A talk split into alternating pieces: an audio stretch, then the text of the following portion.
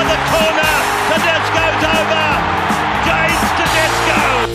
Big Les's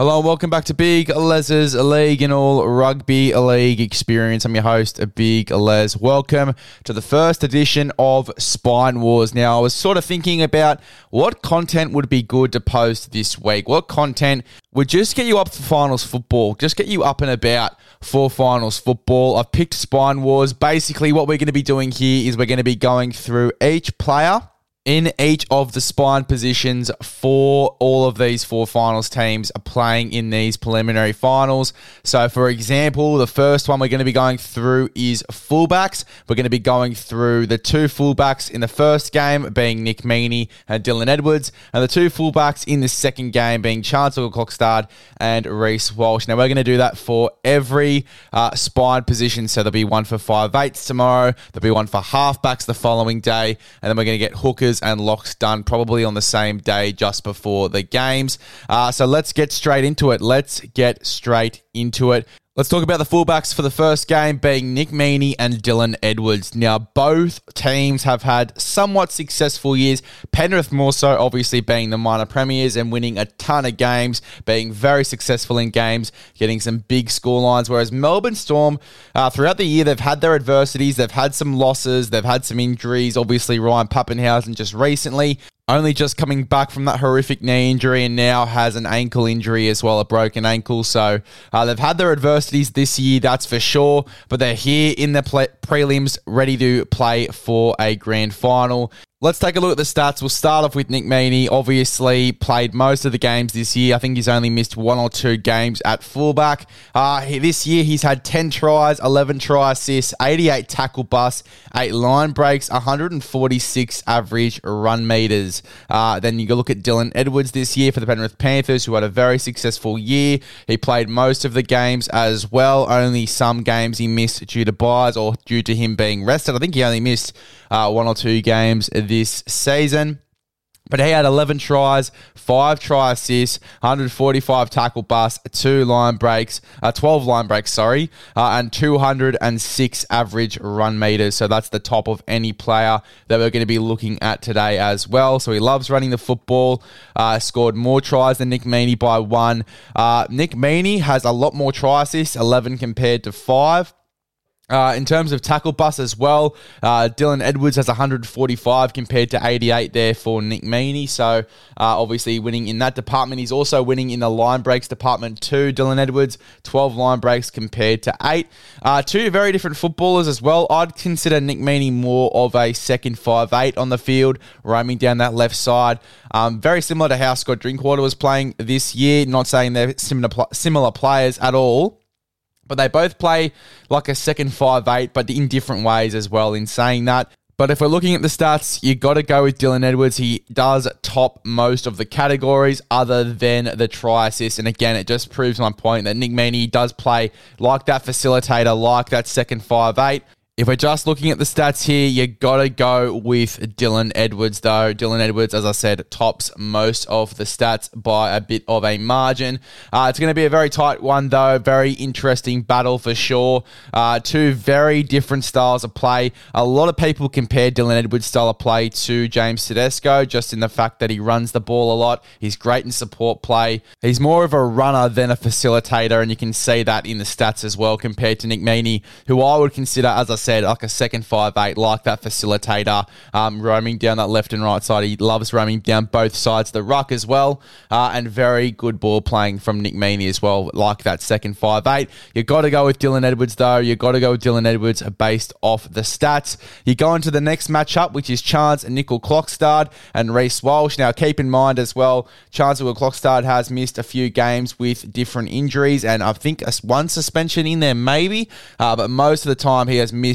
uh, is due to injury.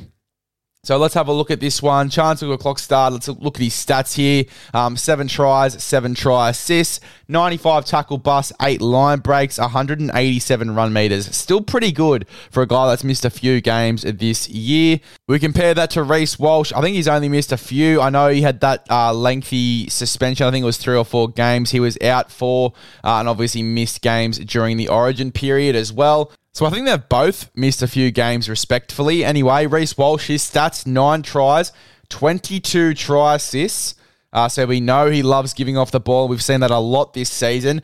I would even argue that Reece Walsh this year played a little bit more like a second five eight as well, being a, a bit more of a facilitator uh, rather than going in himself. 113 tackle busts which is crazy as well. Some of the tackle bust numbers are insane here. 113 tackle busts, uh, 18 line breaks. I think that's the top of any player um, that we've looked at today and 153, sorry, average run meters as well. So, um, very dangerous player. As I said, more of a facilitator, but very good breaking the line. 18 line breaks uh, and 113 tackle busts. That is so dangerous. Um, I mean, you've got to look at different aspects when matching up these two guys. If you're looking at who's the better fullback this year and who's going to be the more damaging fullback going into this game, you've got to go with Reece Walsh here. He's an absolute weapon. He's definitely been the better fullback this year. Uh, in saying that, Charnze Nicoll-Klokstad has been very, very good and more credited for his defense than his attack, but still very, very good year for Charnze Nicoll-Klokstad, even though he's been out quite a bit as well.